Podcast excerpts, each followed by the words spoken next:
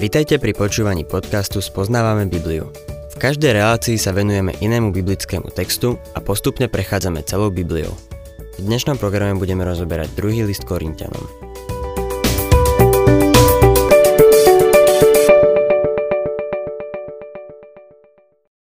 Snívate o vesmírnom lete? Veľkou témou to bolo predovšetkým v 60. a 70. rokoch minulého storočia, keď človek prvýkrát letel na mesiac. Ale je to téma, ktorá neutícha ani dnes. Cesta na mesiac nie je v skutočnosti veľmi dlhá, keď vezmeme do úvahy celý vesmír. Mesiac je ďaleko, ale v porovnaní s Marsom alebo inými planétami je veľmi blízko. Keby sme zmerali vzdialenosť k susednému súhvezdiu Andromeda, museli by sme uznať, že človek sa veľmi ďaleko nedostal. Veľmi zaujímavé je to, že Biblia hovorí o troch mužoch, ktorí išli do vesmíru a potom sa vrátili. Ani jeden z nich nie je v starej zmluve. Viem, že niektorí z vás si pomyslia, a čo Henoch alebo Eliáš? Osobne si nemyslím, že boli uchvátení do neba. Pán Ježiš povedal, Nik nevystúpil do neba, jedine ten, čo zostúpil z neba, syn človeka. Niekto na to povie. Myslel som si, že Eliáš bol uchvátený do neba. Áno, ale konec koncov sú tri nebesá. Prvé nebo je to, kde lietajú nebeské vtáky. Druhé nebo je to, kde sa nachádzajú nebeské hviezdy. Tretie nebo je to, kde je Boží príbytok. Eliáš bol uchvátený do vzdušného priestoru. Až do času, keď pán Ježiš povedal tento výrok, nebol vo vesmíre zrejme nikto iný. Povedal, že syn človeka zostúpil z neba. Vieme potom ešte o ďalších dvoch, ktorí boli v nebi a vrátili sa. Na ostrove Patmos bol uchvátený do neba apoštol Ján. O tom, čo videl a počul, píše v knihe Zjavenia. Bol v treťom nebi kde je Boží trón. V zjavení Jána 4. kapitole 1. a 2. verši čítame. Potom som videl, hľa, otvorené dvere na nebi a prvý hlas, ktorý som počul ako hlas polnice, mi hovoril. Vystúp sem a ukážem ti, čo sa má potom to diať. Hneď som bol vo vytržení ducha a hľa, na nebi stál trón a na tróne niekto sedel. Tým ďalším človekom, ktorý bol vzatý do neba, bol Pavol. Čítame o tom v tejto kapitole, ktorú máme pred sebou. Boli teda traja, ktorí mohli priniesť správu z neba. Pán Ježiš, ktorý je Boh zjavený v tele, hovoril o nebi viac ako ktokoľvek iný, no napriek tomu povedal o ňom veľmi málo. Ján k tomu nemá príliš čo povedať. A Pavol nemá nič, čo by k tomu povedal. Pavol nám tu píše niečo, o čom by sa ani nezmienil, keby nebol prinútený brániť svoje apoštolstvo. Píše nám o svojej ceste do vesmíru. 2. Korintianom, 12. kapitola, 1. verš. Ak sa treba chváliť, aj keď to neosoží, prejdem k videniam a pánovým zjaveniam. V predchádzajúcej kapitole Pavol uviedol veľa príhod, z ktorých vidno, ako trpel pre Krista. Nebolo na tom nič pekné.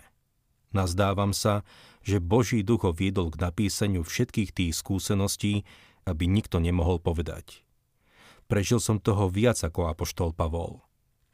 Aj keď hovoríme svedectvo, musíme si dávať pozor na to, aké miesto v ňom zastáva Pán Ježiš.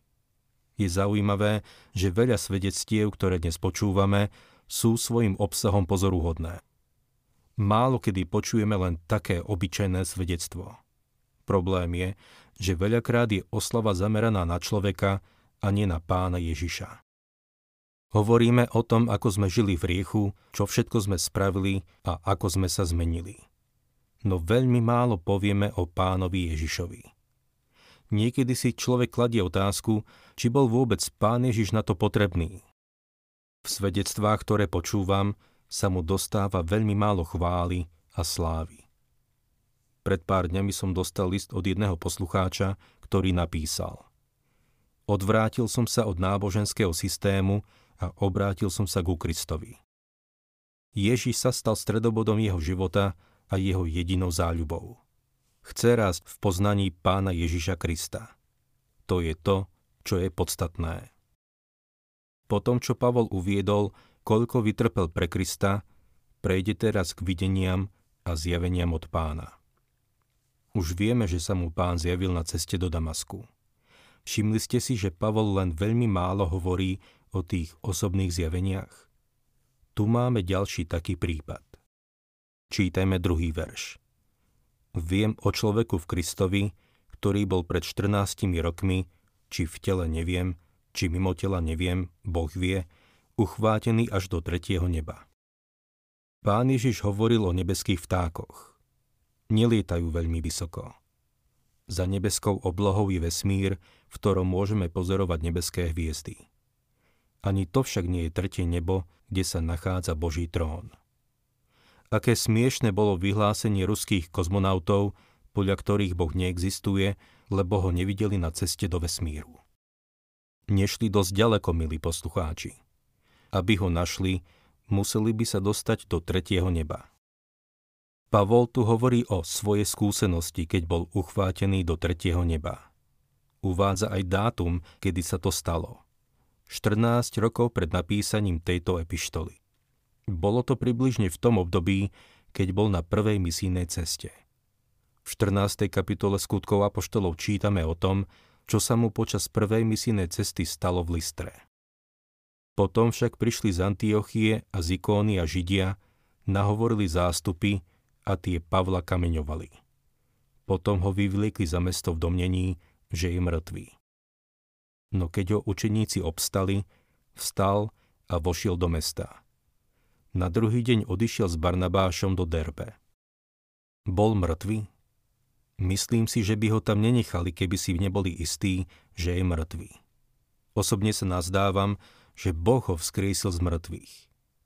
Pavol si nebol istý, či to bolo videnie, alebo či bol uchvátený do reality. Je zrejmé, že tu opisuje svoju vlastnú skúsenosť. Tretí a štvrtý verš. A viem o tom istom človeku, či v tele, či mimo tela, neviem, Boh to vie, že bol uchvátený do raja a počul nevysloviteľné slová, ktoré človek nesmie vysloviť. Bol mŕtvy alebo uchvátený do neba. Alebo bol v bezvedomí a mal videnie Pavol nie je v tejto veci dogmatický a preto by sme nemali byť ani my. Ako som povedal, verím, že bol mŕtvý a Boh ho vzkrísil z mŕtvych. Každopádne výsledok bol ten istý. Videl tretie nebo. Väčšina ľudí by o takejto skúsenosti napísala niekoľko zväzkov ťažkých kníh. Napísali by o tom celú sériu kázní. Ale toto je všetko, čo Pavol o tom píše. Toto je jeho správa. Žiaden opis, žiadna reklama, žiadna propagácia, žiadne obchodné presviečanie, žiadna show, žiadna hrdinská podsta človeku. 5. až 7. verš. Týmto sa teda budem chváliť. Sebou samým sa nebudem chváliť, iba ak slabosťami. Veď ak sa aj budem chcieť chváliť, nebudem nerozumný, poviem len pravdu. Zdržím sa však toho, aby si niekto nemyslel o mne viac, ako vidí na mne alebo počuje odo mňa a aj pre neobyčajnosť zjavení. Nie je tu žiadna samochvála. Ten, ktorý bol uchvátený do tretieho neba a počul nevysloviteľné slova, je ten istý, ktorý bol spustený v Košice z otvor v radbách. Ďalej čítame. Preto, aby som sa nepovyšoval, bol mi daný do tela osteň, satanov posol, aby ma udieral a tak, aby som sa nepovyšoval. Pavol hovorí, že chváliť sa bude svojimi slabosťami a nie tretím nebom. Prečo? Lebo mu nebolo dovolené o ňom hovoriť. Satan sa často pokúša odstrániť Božích svetkov zo zemskej scény. Chce sa ich zbaviť. Používa na to chorobu, postihnutie a osteň v tele. Čo bol Pavlov osteň? Poviem vám tajomstvo, tajnú informáciu, ktorú dúfam, nikomu neprezradíte. Neviem. Neviem, čo Pavol videl a počul v treťom nebi a neviem, aký mal v tele osteň. Neviem, lebo nám to nepovedal. Istý starý škótsky biblický komentátor povedal, že Pavlovým osňom v tele bola jeho žena. Je možné, že tento starý škód mal doma problémy, ale mýlil sa. Verím, že Pavol bol ženatý, ale ovdovel. Láskavo sa vyjadroval o ženách a myslím si, že svojho času mal úžasnú manželku. Neoženil sa druhýkrát, lebo žiadnu ženu nechcel vystaviť ťažkostiam, ktorými musel prejsť. Je zaujímavé, že Boh dal Pavlovi na ústa zips a umlčal ho. Jednoducho nám o týchto veciach nehovorí. Niekto raz povedal, že preto má pes toľko priateľov, lebo vrtí chvostom a nie jazykom. Predpokladám, že väčšina z nás by vrtila jazykom, keby sme boli uchvátení do tretieho neba. Prečo dal teda Boh Pavlovi do tela osteň? Aby bol pokorný, aby sa nepovyšoval kvôli tomu, že mal také videnie. 8. a 9. verš Preto som trikrát prosil pána, aby sa odo mňa vzdialil – ale on mi povedal, stačí ti moja milosť, lebo sila sa dokonale prejavuje v slabosti. Preto sa budem radšej chváliť svojimi slabosťami, aby vo mne prebývala Kristova sila. Osobne sa nazdávam, že Pavlovým problémom bol veľmi slabý zrak. Keď sa dostaneme k epištole Galatianom, dočítame sa, že musel písať veľkými písmenami, čo naznačuje, že nevidel dobré. Budeme sa tomu venovať neskôr. Nech už tým osňom bolo čokoľvek, Pavol prosil pána trikrát, aby ho toho osňa zbavil. No pán to odmietol.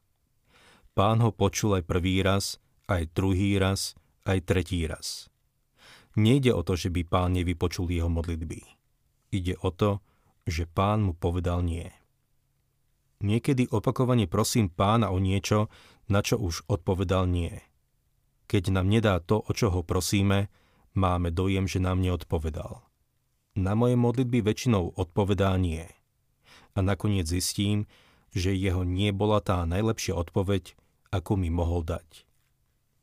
Pavlovi povedal, stačí ti moja milosť. Povedal mu, že ho nezbaví toho ostňa, ale že mu dá milosť, aby ho dokázal zniesť. To je na tom úžasné. Moja sila sa dokonale prejavuje v slabosti. Inak povedané, na Pavlovej službe bolo jasné, že je telesne slabý a že ho posilňuje Boží duch. Preto sa budem radšej chváliť svojimi slabosťami, aby vo mne prebývala Kristova sila. Toto bola Pavlova reakcia na pánovu odpoveď. Pavol sa chválil svojimi slabosťami a nie tým, že mal videnie – Spomeňme si na to, keď na budúce budete niekoho počuť hovoriť o videní, ktoré mal od pána. Možno by bolo lepšie, keby si ten človek zavrel ústa. Je dosť možné aj to, že žiadne videnie nemal, ale večer predtým niečo zjedol, čo nemal. Pokračujme desiatým veršom. Preto mám záľubu v slabostiach, v hanobení, v núdzi, v súženiach, v prenasledovaniach a v úzkostiach pre Krista lebo keď som slabý, vtedy som silný. Aký rozdiel môžeme vidieť medzi Pavlom a Samsonom zo starej zmluvy? Na Samsona Boží duch zostúpil a Samson dostal silu. Ľudia sa divili jeho telesnej sile, ale potom prišiel deň, keď veľmi zoslabol. Silní budú slabí, no slabí budú silní. Boh môže použiť slabého človeka. 11. verš. Stal som sa nerozumným, vy ste ma prinútili. Veď vy ste ma mali odporúčať. Nezaostával som totiž v ničom za veľkými apoštolmi, aj keď nie som ničím. Všimnime si, ako to tu rozvádza. Znovu sa ospravedlňuje, ako už veľakrát predtým. Pavol sa považoval za najmenšieho z apoštolov, no predsa hovorí. V ničom som nezaostával za veľkými apoštolmi, aj keď nie som ničím. Iní sa ho mali zastať, no zjavne to nikto neurobil. 12. verš Dôkazy o tom, že som apoštol, prejavovali sa medzi vami vytrvalosťou každého druhu, znameniami, divmi a prejavmi moci. Apoštoli robili isté znamenia, ktorými dokazovali svoju zväzť. Mali dar uzdravovania. Vedeli kriesiť mŕtvych, hovoriť jazykmi, čo neznamená neznámymi jazykmi, ale jazykmi a dialektmi. Pavol prešiel celou Galáciou, kde sa hovorilo aspoň 50 jazykmi a dialektmi. Všetky sa ich naučil? Nie. V tom období ranej cirkvi bolo potrebné čo najrýchlejšie rozšíriť Božie slovo po celej rímskej ríši. A preto boli títo apoštoli vyzbrojení týmito darmi. Dôkazy o tom, že som apoštol, prijavovali sa medzi vami. Mohli spoznať, že je apoštol, lebo mal apoštolské dary. Práve sme sa dostali na koniec jedného nádherného oceku písma. Niekto raz povedal, že jeden z dôvodov, prečo nám Pavol nesmel hovoriť o nebi, je ten, že by nastal masívny exodus tohto sveta, aby sa tam všetci dostali. To neviem, ale je pravda, že keby sme mohli rozímať o nebi viac, stratili by sme zo zreteľa zatratený svet, ktorý potrebuje počuť o spasiteľovi. Nebo je úžasné miesto, ale v Božom slove sa o ňom hovorí málo. Pravdepodobne je také úžasné, že ľudským jazykom sa nedá ani opísať. Našou úlohou je pokúsiť sa osloviť ľudí evaneliom, aby boli jedného dňa v nebi. Aj keď vám nemôžem o nebi povedať veľa, môžem vám povedať o tom, ktorý je v nebi. O ňom môžeme hovoriť, o pánovi Ježišovi Kristovi, a na neho máme upírať svoj zrak. Keď sa budeme na ňo dívať, budeme sa mu čoraz viac podobať. Púť týmto svetom bude oveľa ľahšia, keď svoj zrak budeme upírať na neho. Slnko nebude také pálivé, bremeno dňa také ťažké, búrky života také prudké, ak svoju pozornosť upriamime na pána Ježiša Krista.